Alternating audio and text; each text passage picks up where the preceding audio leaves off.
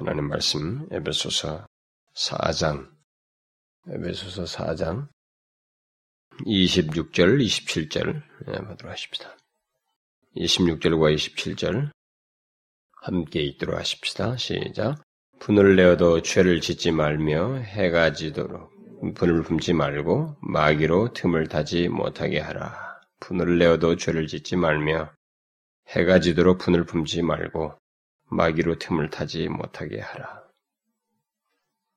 아, 우리가 그 앞서서 어, 살펴 살피게 됐던 내용은 에, 구체적으로 그 이 사장 17절 이하에서부터 실천적인 내용이 예, 그리스도인들이고 어, 부르심 받은 자들이고 어, 그리스도의 몸된 교회 안에 속한 자들이고 그 영광스러운 삼위 하나님의 그 구원의 계획 속에서 구원의 은택을 입은 바로 그 사람들의 삶에 대한 얘기를 나오게 되는데 그 내용을 17절부터 24절까지 그 실천적인 내용인데도 불구하고 굉장히 교리적이고 원리 우리에게 제시해 준 다음에 더 구체적으로 그런 내용의 그런 실천적인 삶의 어떤 신뢰가 될 내용들을 이제 구체적으로 지난 시간에 살펴봤던 25절부터 이렇게 나오게 된 거죠.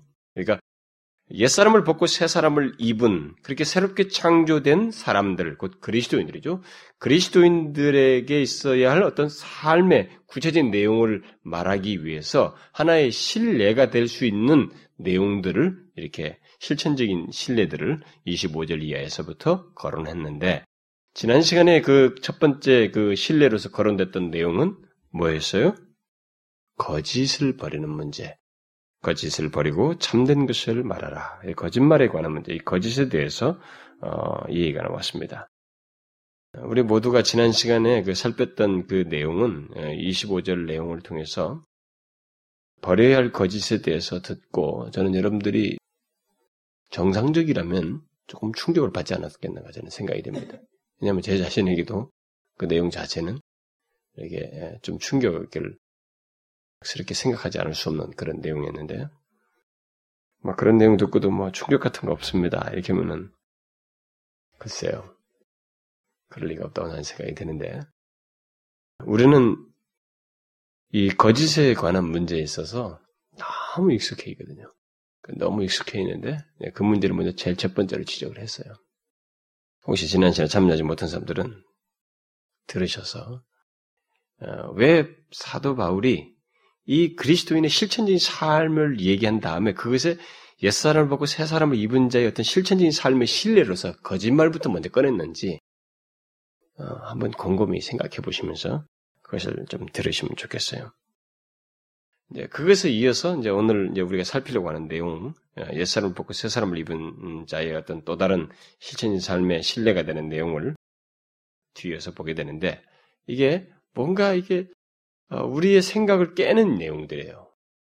두 번째로 지금 거론하고 있는 내용은 오늘 우리가 읽은 본문에서 나오는 내용 뭐죠? 분을 내어도 죄를 짓지 말라. 분냄에 대해서 얘기를 하고 있습니다. 거짓말에 이어서 이제 분노에 관한 문제를 이렇게 연결시켜서 어, 뒤에서 언급을 하고 있습니다.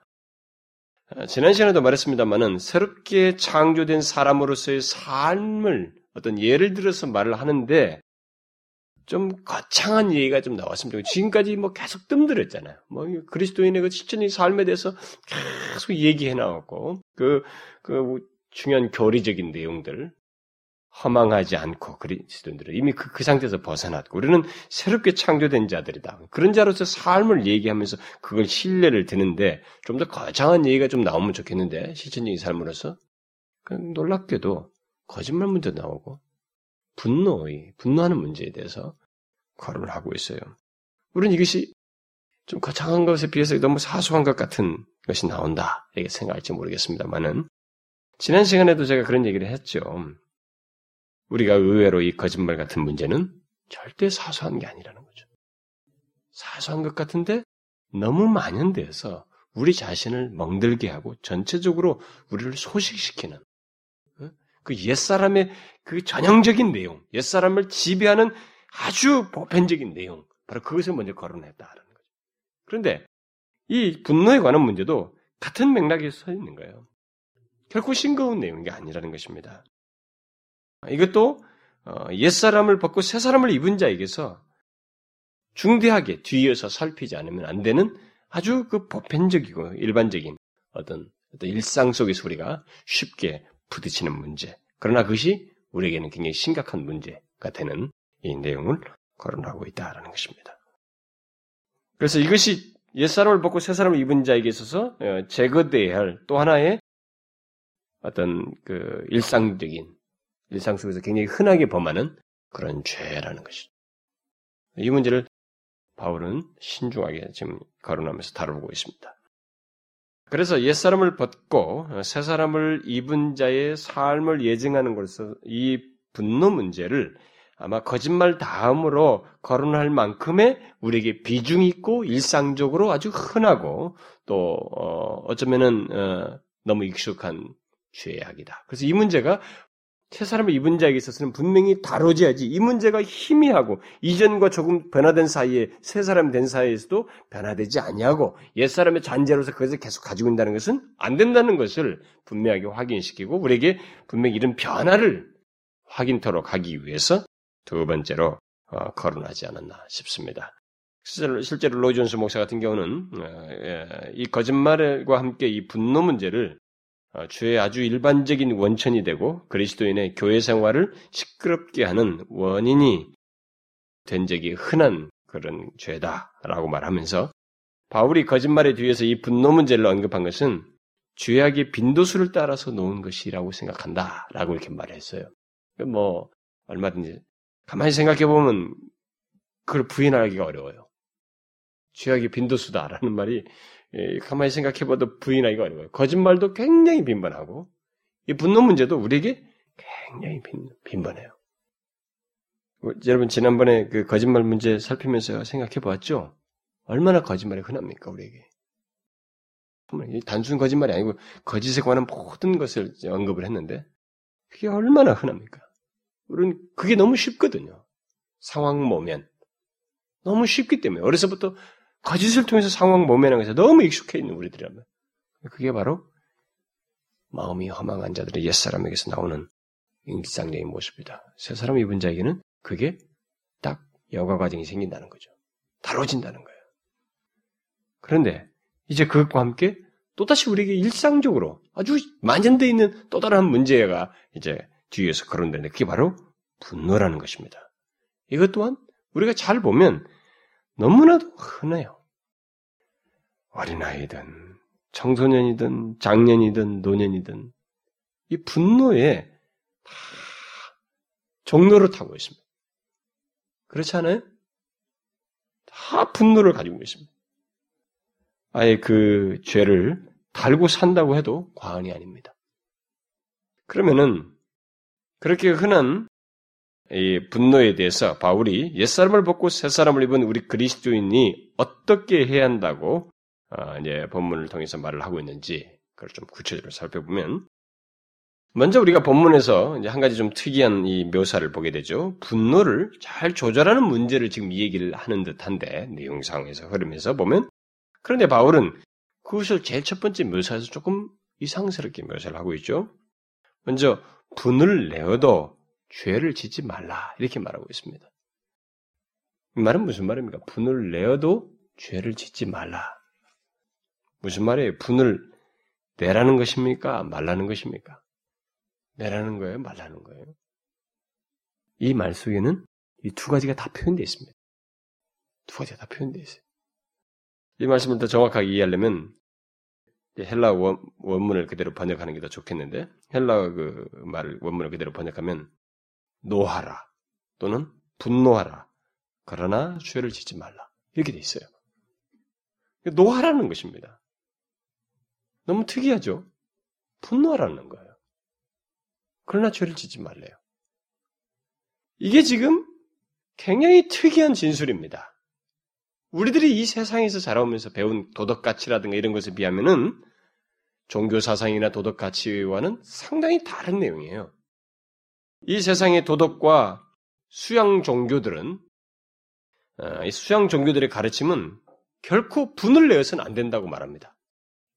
분을 내서는 안 된다. 그러면서 모든 분을 내면에서 다루도록 꽤 가르칩니다. 수양 종교나 이 도덕적인 가르침들은 그렇죠. 내면에서 분노를 다뤄라. 그래서 내면을 어떻게 이 분노를 어떻게 억제하고 이것을 삼킬 것인가.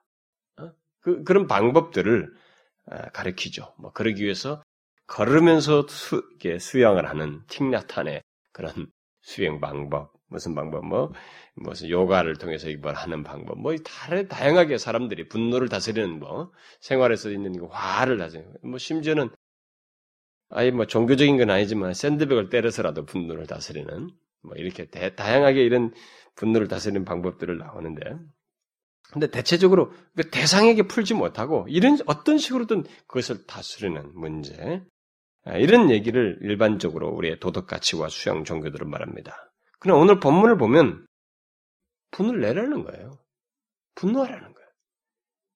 오늘 본문만이 아닙니다. 성경 여러 군데서 보면 성경은 내야 할 분노가 있다는 것을 말해주고 있습니다. 특이하죠. 그 모범자가 누굽니까?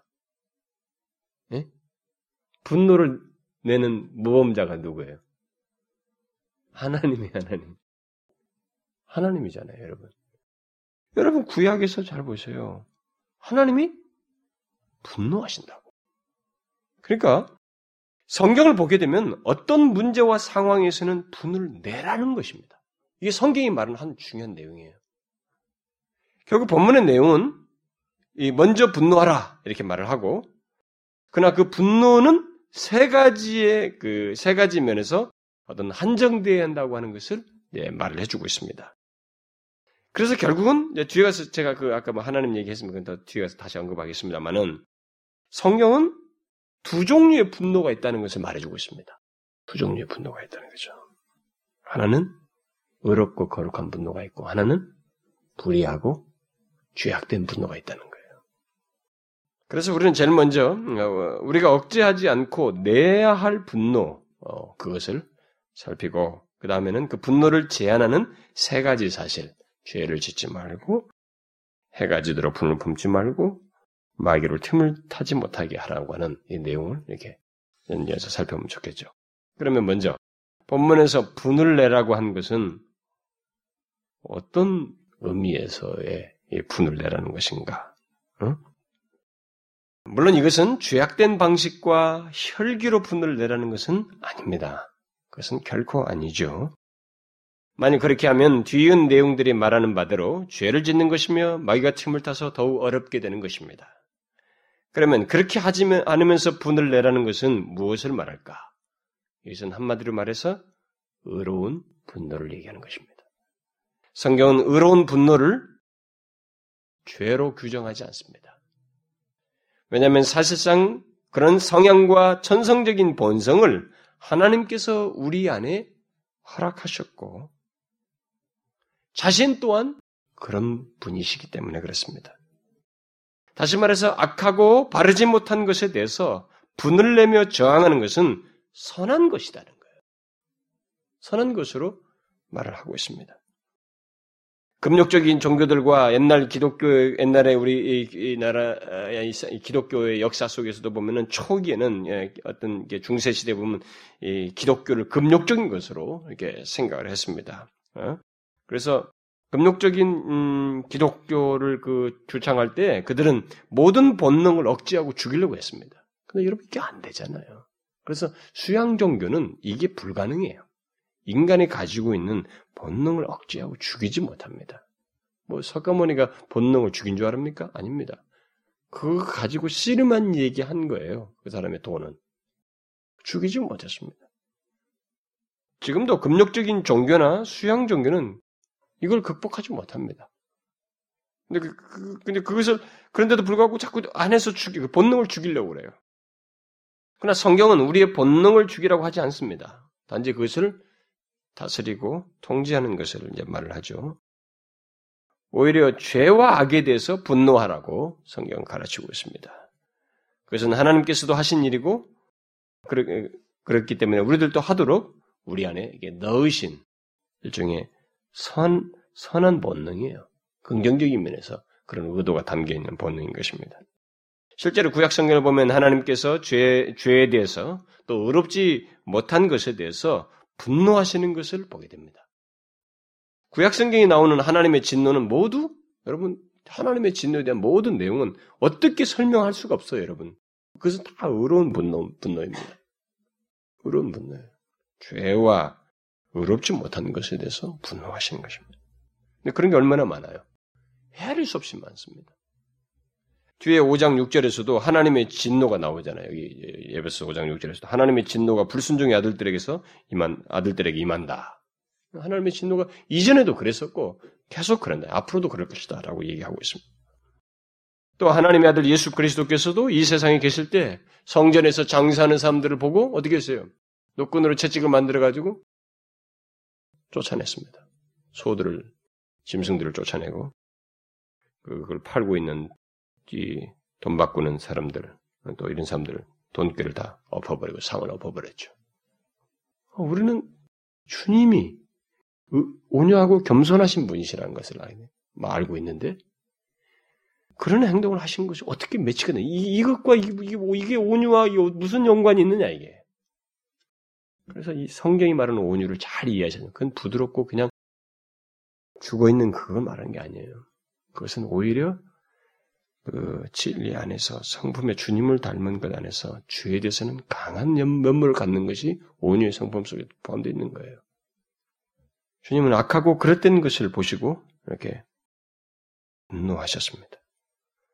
또 주님은 안식일에 한편 손 마른 사람을 고치는 것을 엿보면서 흠을 찾으려고 하는 그 사람들의 그 그들의 악한 것을 보시고 어, 이렇게 말을 했어요. 마가 마가가 그것을 기록하고 있는데 저희 마음의 완악함을 근심하사 노하심으로 저희를 둘러보시고 주님은 노하셨어요. 노하심으로 저들을 바라보았습니다. 예수님께서도 똑같았어요. 구약에서 하나님께서 하셨던 것 같은 그런 것을 가지고 있었습니다. 또 바울이 고린도후서 7장에서 하나님의 뜻대로 하는 하나님의 뜻대로 하는 근심이 있다라고 하면서 하나님의 뜻대로 하는 근심은 여러 가지 특성이 있다라고 쭉 열가다가 분하게 한다라며 분하게 하며 이렇게 말하고 있습니다. 하나님 뜻대로 하는 근심은 분해요. 분노를 갖습니다. 어떤 면에서. 그런 특성을 갖는다. 이 모든 분노가 무엇인가? 하나님께서도 분노하시고 주님께서도 분노하시고 하나님 뜻대로 하게 하는 그 근심을 가진 그리스도인들이 그 근심을 따라서 분노하는 것이 있다고 하는데 이게 다 무엇을 말하는가? 그것은 바로 죄와 그릇된 것에 대한 분노입니다. 다시 말해서 죄를 마주 대할 때 갖는 의로운 분노인 거예요. 오늘 본문은 바로 그런 분노를 우리들에게 말하고 있습니다. 그리스도인들에게 내라는 거예요. 그런 분노를. 그런 분노를 내라는 것입니다.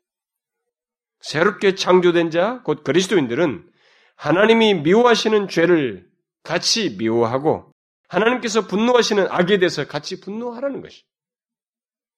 시편 기자가 여호와를 사랑하는 너희여 악을 미워하라라고 했는데 우리는 하나님을 사랑하는 자로서 그분과 같이 같이 악을 미워하고 악에 대해서 분노하는 그런 자들이 된다는 것이. 하나님을 사랑하기 때문에 악에 대해서 분노해야 된다. 악을 미워해야 된다는 것입니다. 그러나 여러분 우리가 이제 이런 내용을 생각해 볼 때, 어, 이 세상이 과연 죄와 악에 대해서 분노하고 있는가? 여러분 잘 보세요. 이게 지금 세 사람의 특성이에요. 세 사람을 입은 자의 특성인 것입니다. 이 세상의 죄와 악에 대해서 사람들이 분노하고 있는가? 그렇습니까? 이 세상 사람들이 그러는가 보란 말이에요. 그렇습니까? 그렇지 않죠. 그들은 하나님 같은 차원에서 그 죄에 대해서 분노하지 않습니다. 악에 대해서. 그들은 자신들이 원하느냐 원치 않느냐에 따라서 움직일 뿐이지 그것이 죄이냐 그릇되냐에 따라서 크게 개의하지 않고 그것에서 움직이지 않습니다. 게다가 죄악되고 그릇된 것에 대해서 분노한다는 것은 뭐 더욱더 생각할 수 없습니다. 그 이유는 이미 4장 어, 17절부터 19절에서 어, 말한 바대로 그들의 마음이 허망하여 어, 마음이 굳어져 있고 감각 없는 자가 되어 있기 때문에 무슨 감각 없는 자가 되어 있는데 무슨 영적인 면에서 감각 없는 자인데 어떻게 이렇게 돼서 죄와 악에 대해서 분노할 수 있어요? 없어요. 하지 못합니다. 이 세상에서 말하는 의분이라고 하는 것은 도의와 민족주의 정신과 뭐 이런 것들에 의해서 또 자기의 뭐와 어? 어, 사회 선동 속에서 대의 가치 따라 차원에서 그렇게 하는 것이지 죄와 악에 대해서 하나님의 이해 차원에서 그런 것들에서 분노하지 않습니다. 자기 이익 때문에는 그런 거 다 덮어쓰고 해버리는 거예요. 그게 감각 없는 자들의 특성인 것입니다. 옛사람의 특성인 거죠. 그래서 이런 얘기를 하면서 결국 그러면 바울이 본문에서 문제 제기를 하는 것은 감각 없는 자가 된 세상 사람들이 아니라 새롭게 된 우리들이에요. 새롭게 된 그리스도인들을 얘기하는 것입니다. 그리고 옛사람을 벗고 새사람을 입은 예배스 교회 성도들을 비롯해서 모든 그리스도인들에게 이런 의로운 분노가 있어야 된다는 것. 그런 분노를 내라는 것을 얘기를 하고 있는 것입니다. 그게 우리의 특성이다. 하는 것입니다. 새 사람을 입은 자의 특성이고 증거 아니겠어요? 여러분, 새 사람 입지 않으면 어찌 이런 의로운 분노를 하나님이 싫어하시는 걸 같이 입는다고 하나님이 미워하시고 분노하시는 같이 분노할 수 있겠습니까? 그게 불가능하죠. 그래서 이런 맥락에서 우리 자신들을 볼 필요가 있어요. 우리들은 어떤가? 이 세대 속에서 우리 자신들은 여러분은 죄와 악에 대해서 의로운 분노를 가지고 있습니까? 오늘날 교회 다니는 사람들 한번 잘 보면은 우리 자신들을 비롯해서 오늘날 예수 믿는 사람들 우리를 잘 보자고요. 그럼 어떻을까요? 죄와 악에 대해서 우리들이 분노하고 있습니까? 오늘날 예수 믿는 사람들이? 만일 예수를 믿는데도 그런 죄와 악에 대한 분노가 없다면 그것은 옛날 이스라엘 백성들과 같은 상태에 있다는 것을 시사합니다. 옛날 이스라엘 백성들이 멸망하기 전에 이스라엘 백성들의 상태에 대해서 얘기할 때 그들이 하나님으로부터 멀어져 있을 때, 다시 말해서 도덕적으로 부패하고 불신앙적일 때 그들은 의로운 분노를 전혀 가지고 있지 않았었다는 거예요.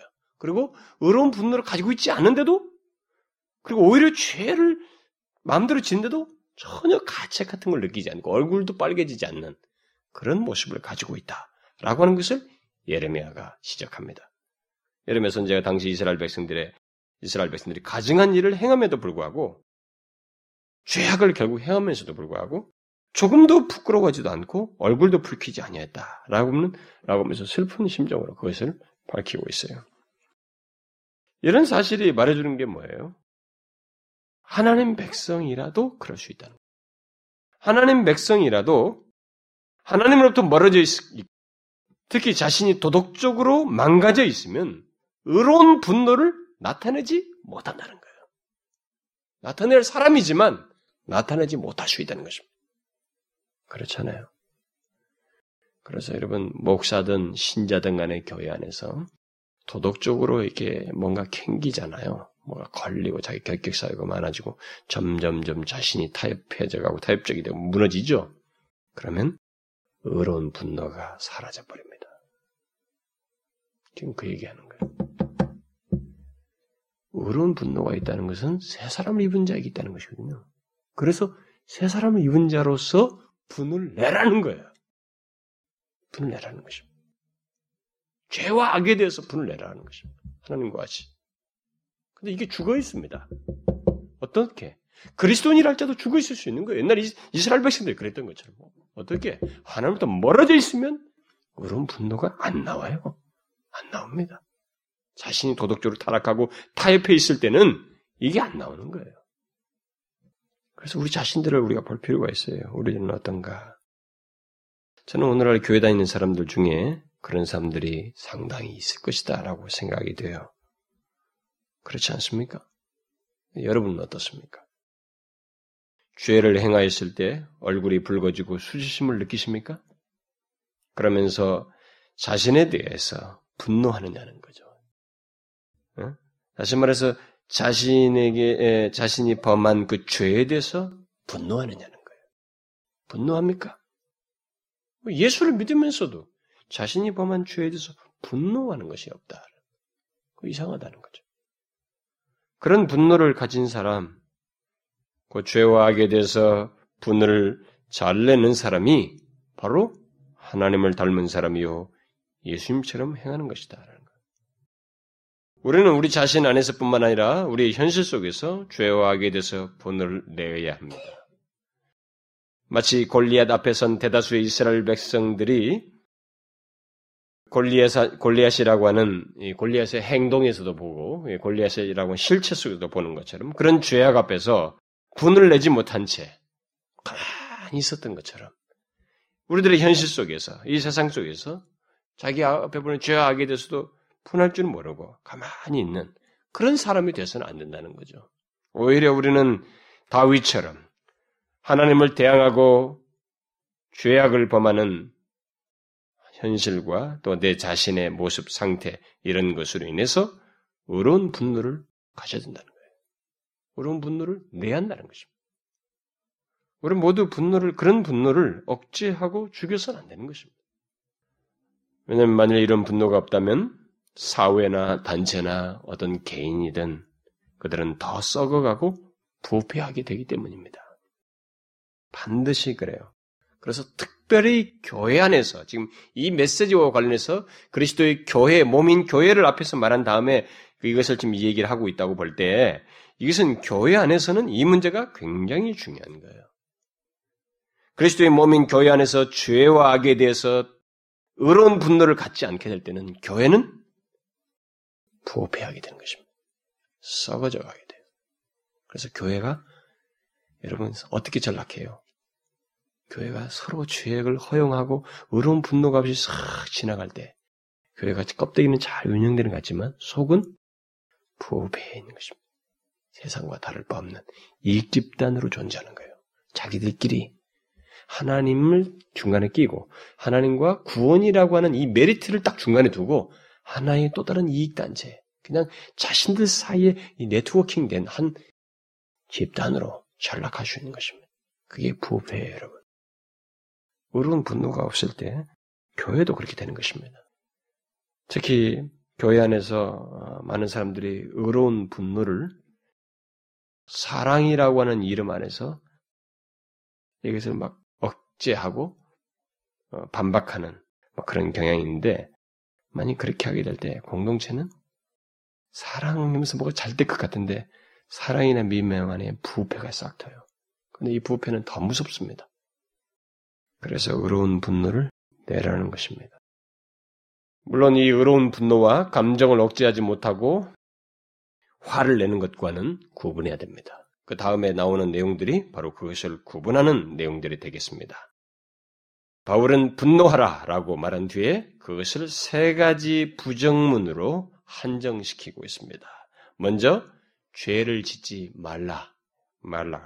두 번째는 해가 지도록 분을 품지 말라. 세 번째는 마귀로 틈을 타지 못하게 하라. 문자적으로 번역하면 마귀에게 틈을 주지 말라. 이렇게 말하고 있습니다. 이렇게 하지 말라라는 세 개의 부정어를 통해서 분노하라는 말을 한정하고 있습니다. 우리는 앞에서 어, 말한 대로 분명히 분노할 수 있습니다. 여러분 분노할 수 있어요. 그러나 그 분노는 이 세 가지 사실 안에서 제한되어야 합니다. 아주 묘한 내용이에요. 이, 이 진리가. 어, 정말로 새 사람을 입은 자에게서만 가능한 얘기예요. 음, 이 경계선이 참그 예리한 경계선에 우리가 서 있을 수 있는 내용들을 얘기하고 있습니다.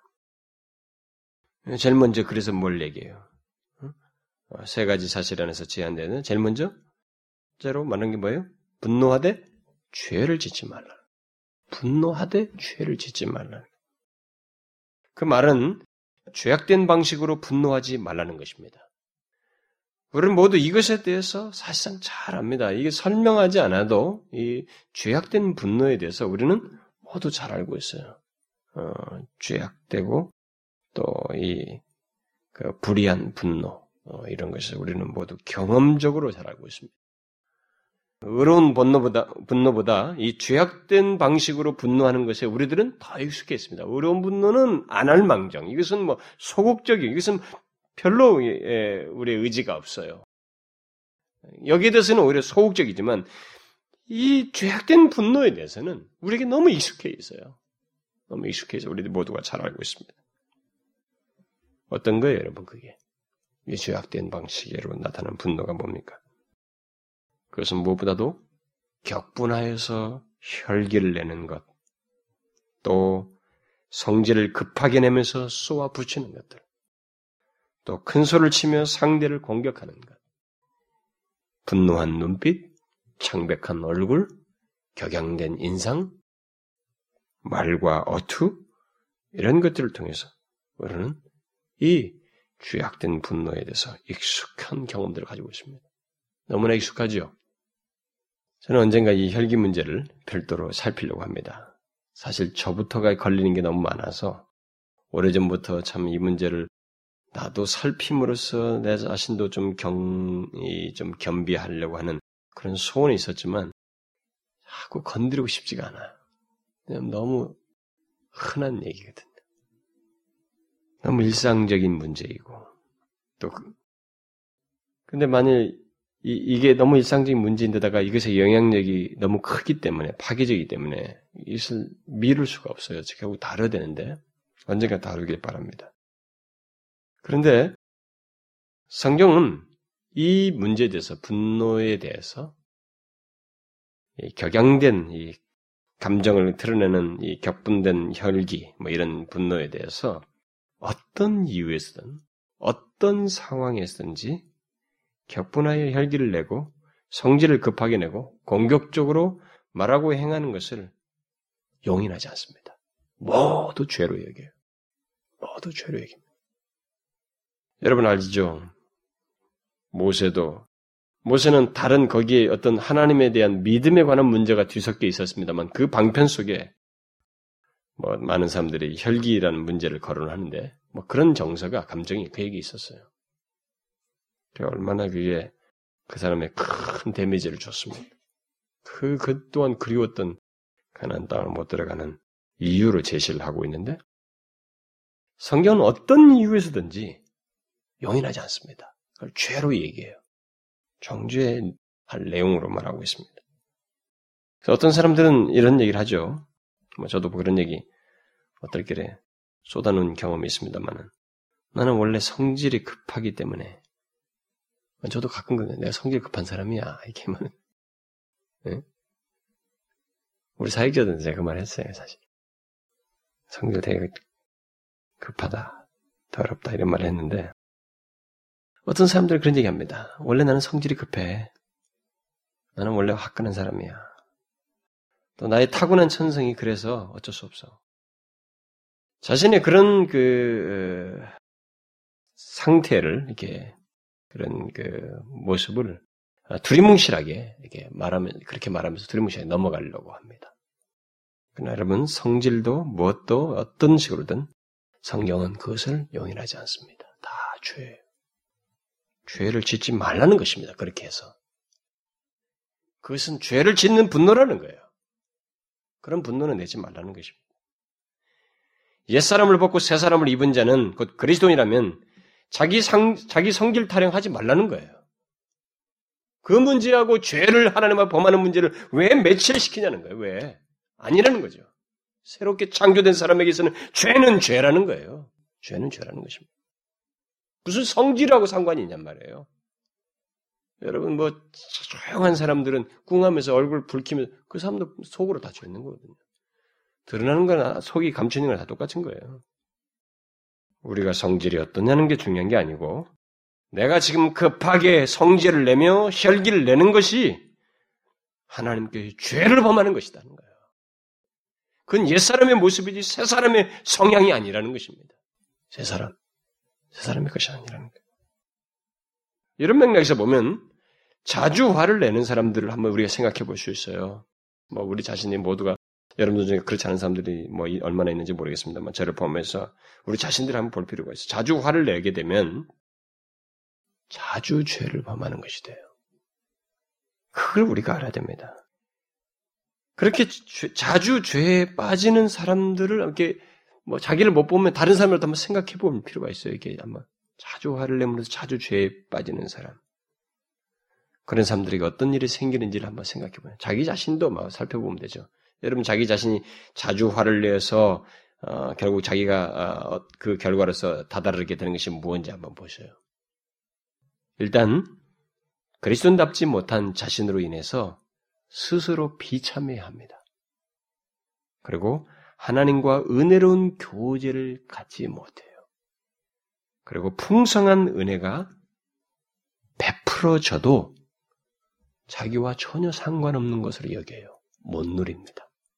다른 사람들 다 누려도 자기는 거기서 제외되는 것 같은 것을 경험해요. 그러면서 스스로 힘들어합니다. 여러분은 이런 것들을 아마 경험해 보았을 거예요. 우리들은 모두 너무나 쉽게 화를 잘 내거든요. 우리 모두. 한 가지 사실을 꼭 기억하십시오. 쉽게 화를 내는 사람은 쉽게 영적인 의욕이 꺾이고 자주 침체에 들어갑니다. 다시 말할까요?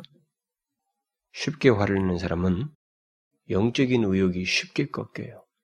그리고 침체에 쉽게 들어갑니다. 이걸 알아야 됩니다. 영적인 영역에서 쉽게 화를 내고 성내는 것은 반드시 그런 결과를 초래합니다. 그것을 알고 우리는 악한 분노를 제어해야 됩니다. 죄악된 분노를 제어해야 돼요. 그것이 하나님 앞에서 죄를 범하는 것인 줄 알고 또 하나님의 풍성한 은혜를 누리지 못하는 것인 줄 알고 심각하게 다뤄야 돼요. 그걸 그냥 방치하면 안 됩니다. 그런 죄가 자신에게 일어나는 때 그것을 분노해야 돼요, 오히려. 그런 죄에 대해서. 자신, 그러한 자신에 대해서. 분을 내되 그렇게 죄악된 방식으로 분을 내지 말라는 것입니다.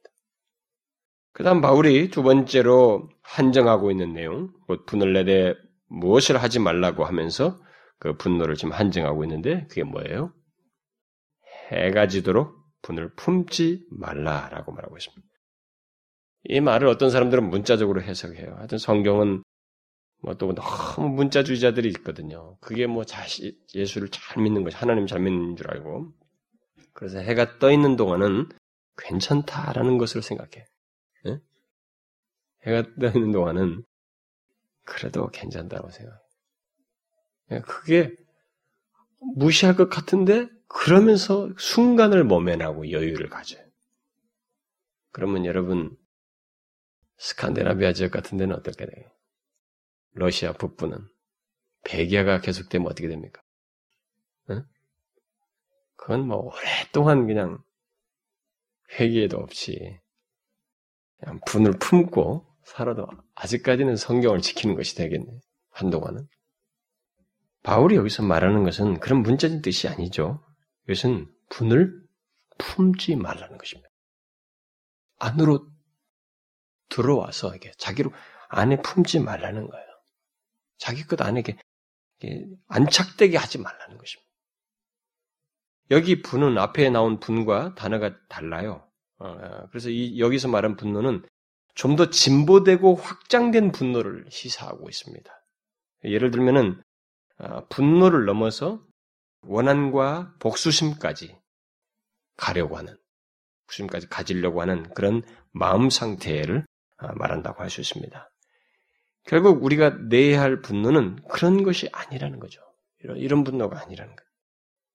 오히려 그런 분노는 잠시라도 품지 말라.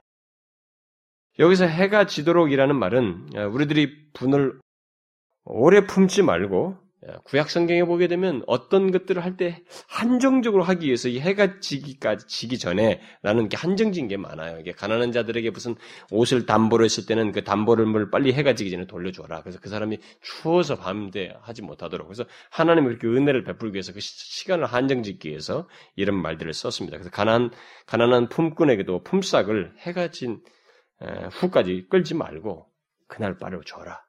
그래서 그 사람이 그날 걸 버는 걸로 먹고 살 수 있도록. 예, 그래서 하나님 구약에서도 보면 이렇게 해가 지기 전에로 시간을 한정진 게 많습니다. 많습니다. 그때 성경에서 그런 단어를 쭉 써왔을 때는 주로 뭐냐면 하루를 정리하면서 우리들의 삶을 살라는 거죠. 그, 그것을 하루를 정리하는 시간으로서 보통 이 말을 썼어요. 그렇게 됐을 때 여기 분노 문제를 연관지어서 말하자면 분노를 이렇게 그날 정리하라는 거예요. 넘기지 말라는 것입니다. 그날 정리하라는 거예요. 품지 말고 가능한 한 즉시 하고 더 이상 품고 넘기는 일이 없도록 하라는 것입니다. 만일 우리가 해가 지도록 또는 잠자리까지 분노를 품는다면 그 분은 그러는 사이에 이렇게 안착된다는 거죠. 이 안착되면서 어떤 일이 벌어져요? 확장됩니다. 확장돼요. 이 안착되기까지 수많은 생각들이 막 플러스 되거든요. 예, 더 증폭시켜주는. 그래서 더 깊이 들어가요. 그래서 뭡니까? 원한과 미움과 복수심과 뭐 이런 것들로 뒤섞여 버려요. 더 깊이 들어간다고요. 분노가. 따라서 분노는 최소한 잠자리 들기 전까지 처리하라는 거예요. 그날로 정리하라는 것입니다.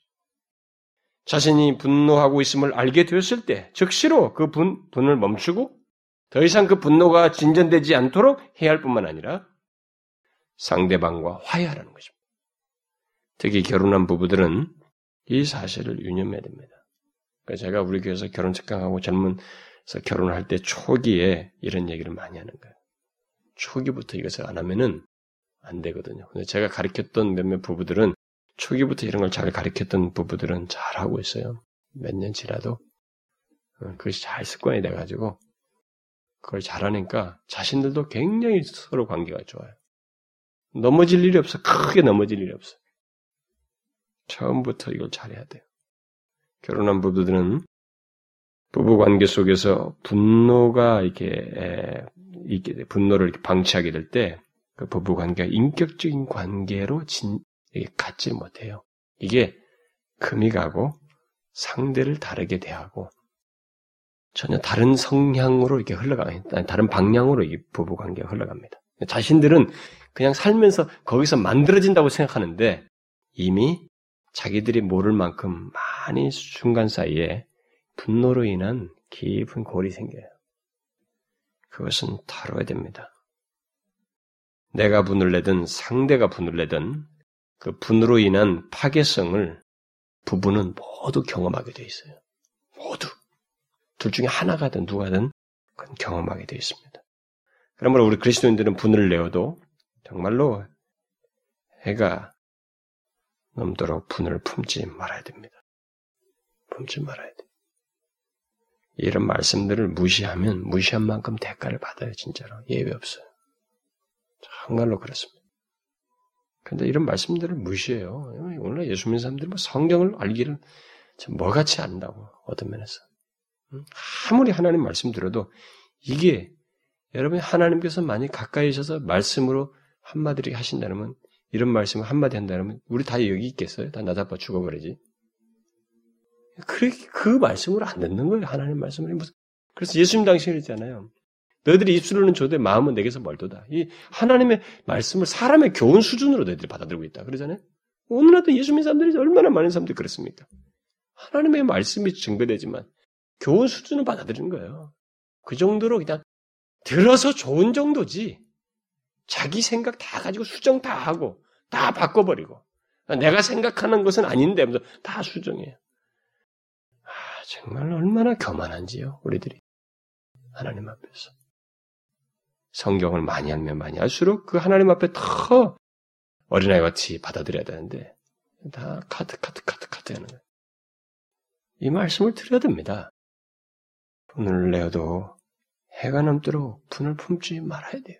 그것을 가져온 파괴성 때문에 더더욱 그러지 말아야 됩니다. 새 사람을 입은 자에게는 그래서는 안 된다는 것입니다.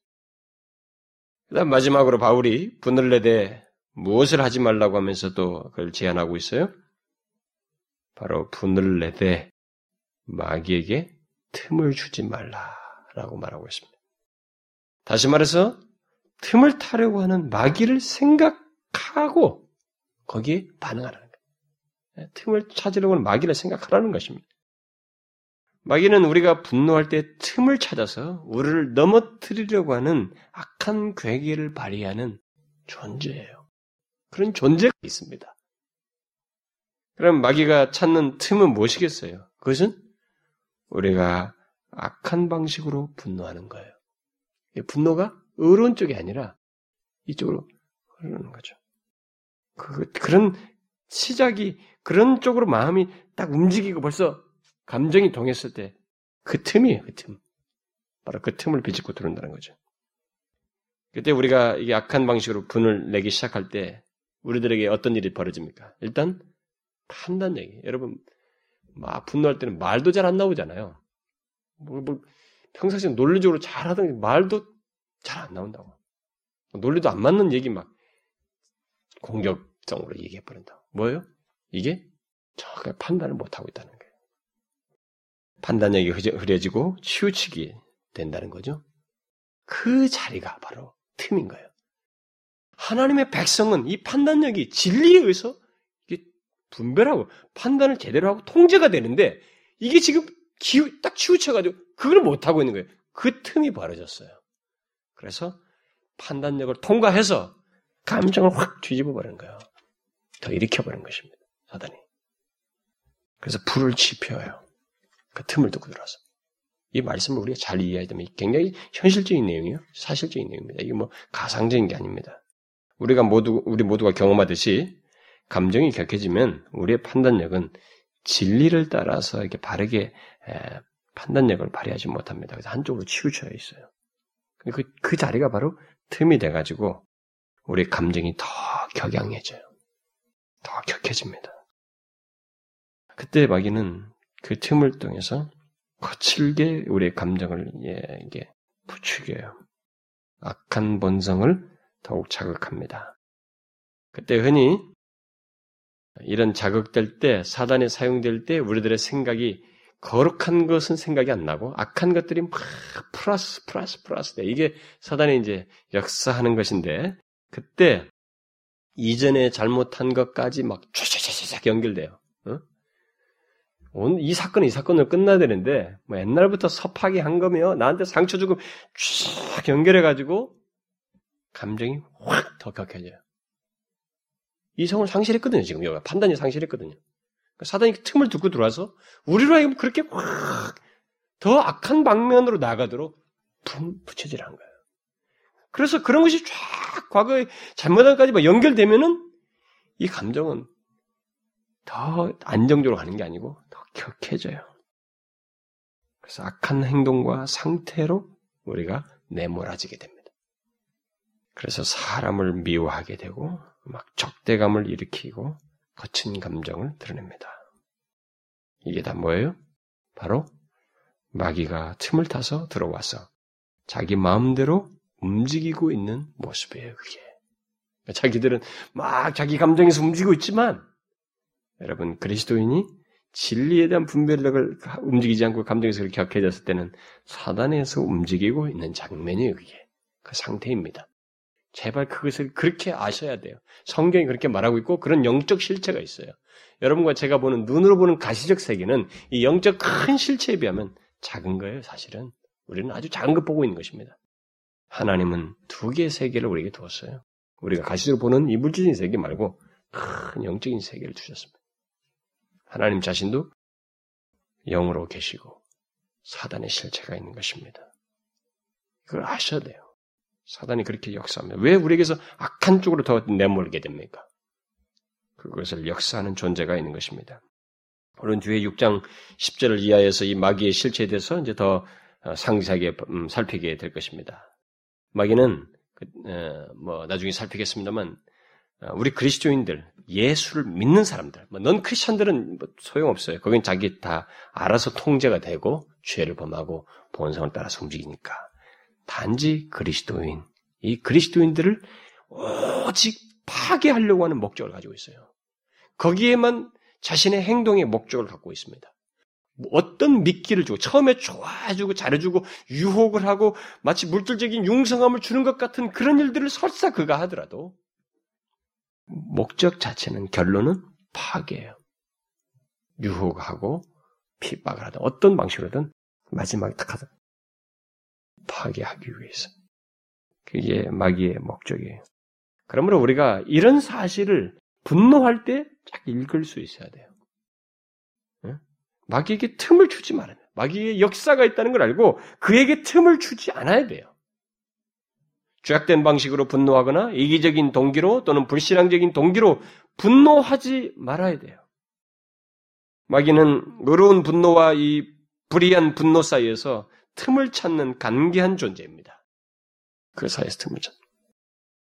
우리는 마귀의 이런 어, 활동을 잘 알아야 됩니다. 그래서 만일 우리가 혹시라도 어, 격분하여서 마귀에게 틈을 주었다면, 그렇게 분노하는 일이 있게 되었다면, 죄악된 방식으로, 우리는 먼저 오늘 본문을 기억함으로써 진전시키지 말아야 돼요.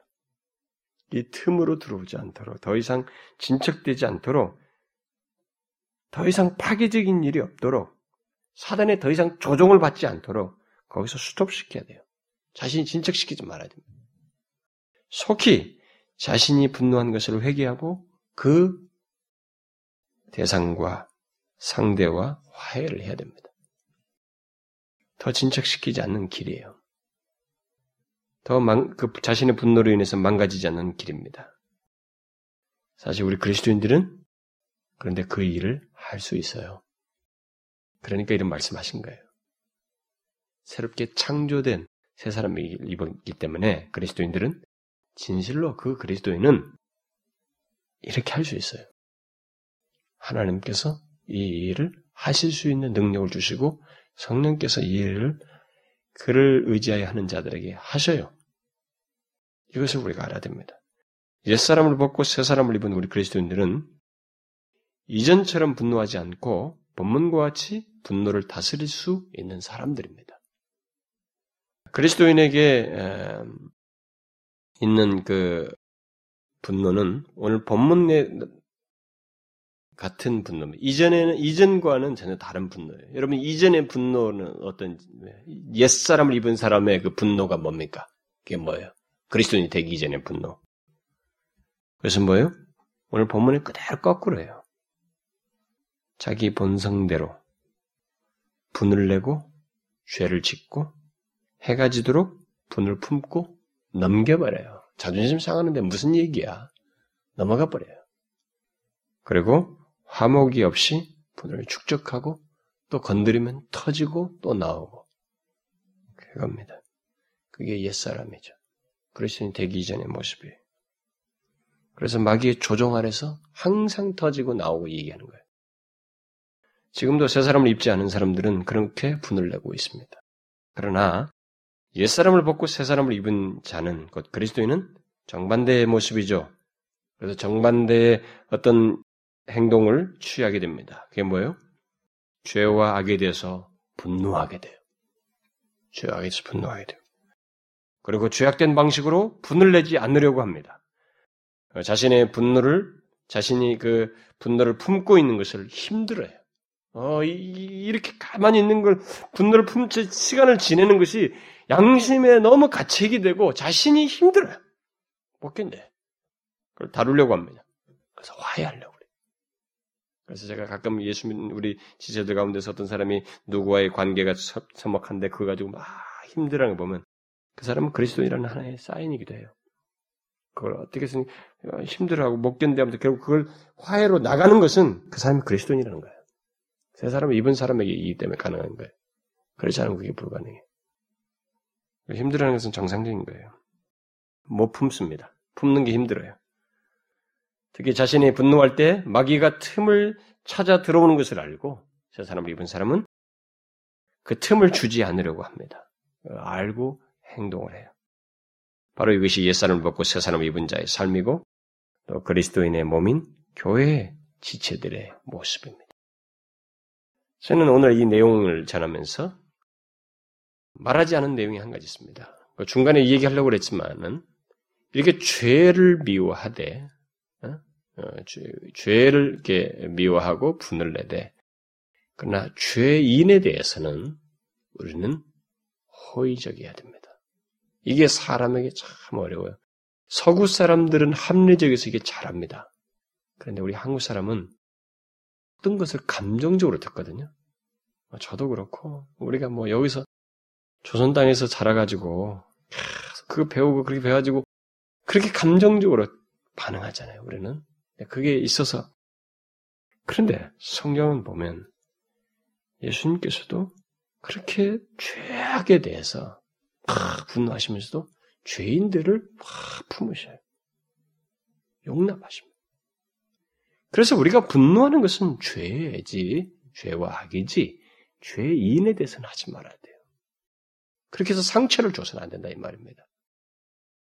이 문제를 어, 언급을 하고 싶었습니다만은 어, 그 정도로 하고 로이존스 목사가 본문을 이렇게 강의하는 중에 후반부에서 이렇게 결론을 내리면서 그런 내용을 조금 언급을 해요. 그래서 제가 그걸 좀 인용하고 마치고 싶습니다. 어, 죄는 언제나 미워하십시오. 언제나 죄인 안에 있는 죄를 미워하십시오. 그러나 죄인은 미워하지 마십시오. 진리의 그 두 양면성은 절대적으로 진수가 되는 것입니다. 죄는 용납하여서는 안 됩니다. 죄는 핑계될 수 없습니다. 죄는 언제나 정죄를 받아야 합니다. 그렇게 하기를 좋아하지 아니하는 죄인들이 있습니다. 그들은 말합니다. 그러나 목사님, 당신이 말하는 은혜와 사랑과 긍휼과 연민의 원리는 어디 있습니까? 그러나 여러분, 죄인은 그런 식으로 말해서는 안 됩니다. 그는 자기가 응당 그 모든 것을 받아야 하며 그 이상을 받아 마땅한 사람이라는 것을 느껴야 합니다. 그는 자신을 방어해서는 안 됩니다. 그는 자신을 향하여 의로운 분노를 느껴야 합니다. 자기 자신을 보고 분을 내야 합니다. 자신을 미워해야 합니다. 죄는 우리 안에 있는 거룩한 노를 격발하는 것입니다. 그러나 죄인은 용서해 주어야 합니다. 죄인은 사랑을 받아야 합니다. 죄인은 자기 죄를 버리고 일어서도록 도움을 받아야 합니다. 얼마나 복된 균형입니까? 죄는 미워하되 죄인은 미워해서는 안 됩니다. 분노. 그러나 죄악된 방식으로 분노하지는 말아야 합니다. 해가 지도록 분을 품지 마십시오. 여러분은 자신과 큰 투쟁을 할 수 있습니다. 그러나 여러분이 그 싸움에서 이기기까지는 쉬려 들려 하지 쉬, 려 들어가지 마십시오. 여러분은 이리저리 국리 어, 해도 어, 국리해서 따질 수도 있습니다. 그러나 여러분이 여러분을 향하신 그리스도 안에 있는 하나님의 사랑을 인식하기까지 분노하고 있을 때 말이죠. 여러분으로 하여금 용서받게 하시기 위해서 십자가에서 피 흘려 죽으시는 그리스도를 보기까지 그렇게 따져 나가십시오.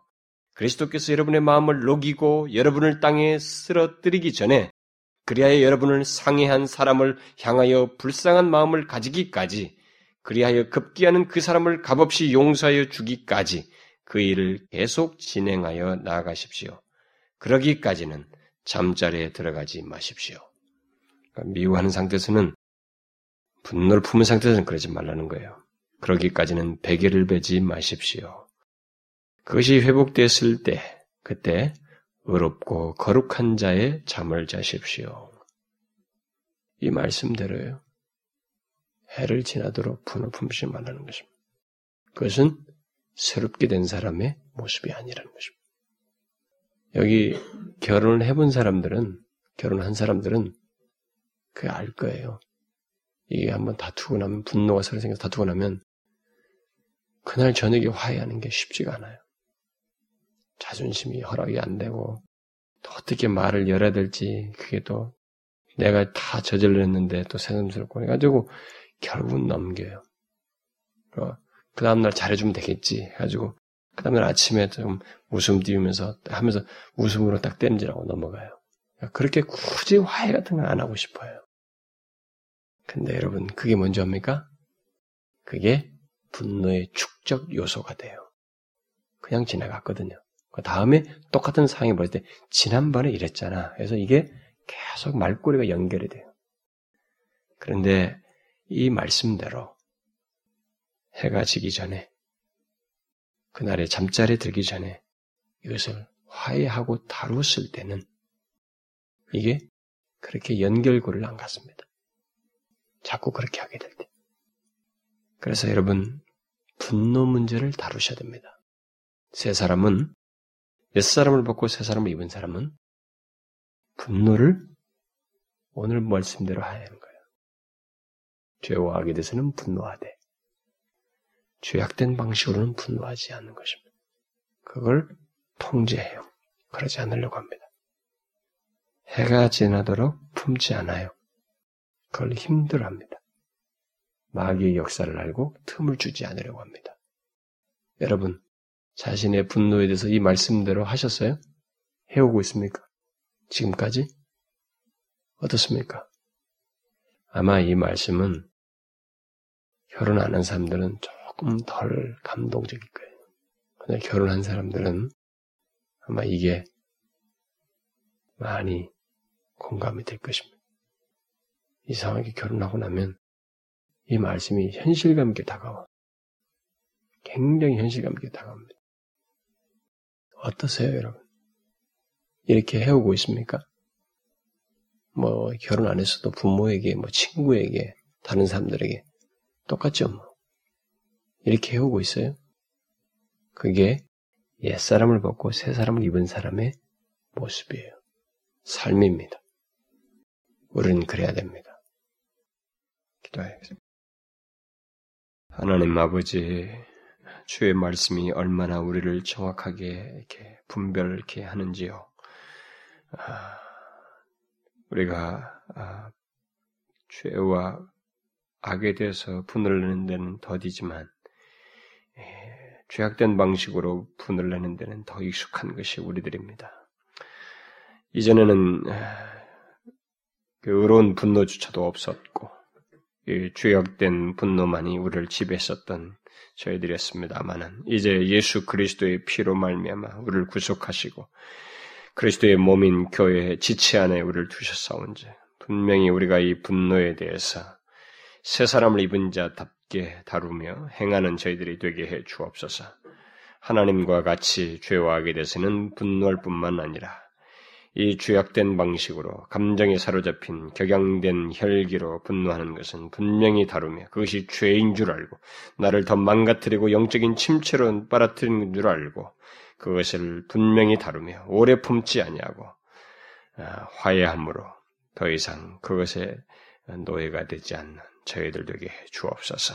하나님 여기 모인 사랑하는 주의 백성들 이 말씀에 의해서 저들에게 영적인 진보가 있도록 역사에 주옵소서. 예수 그리스도의 이름으로 기도하옵나이다. 아멘.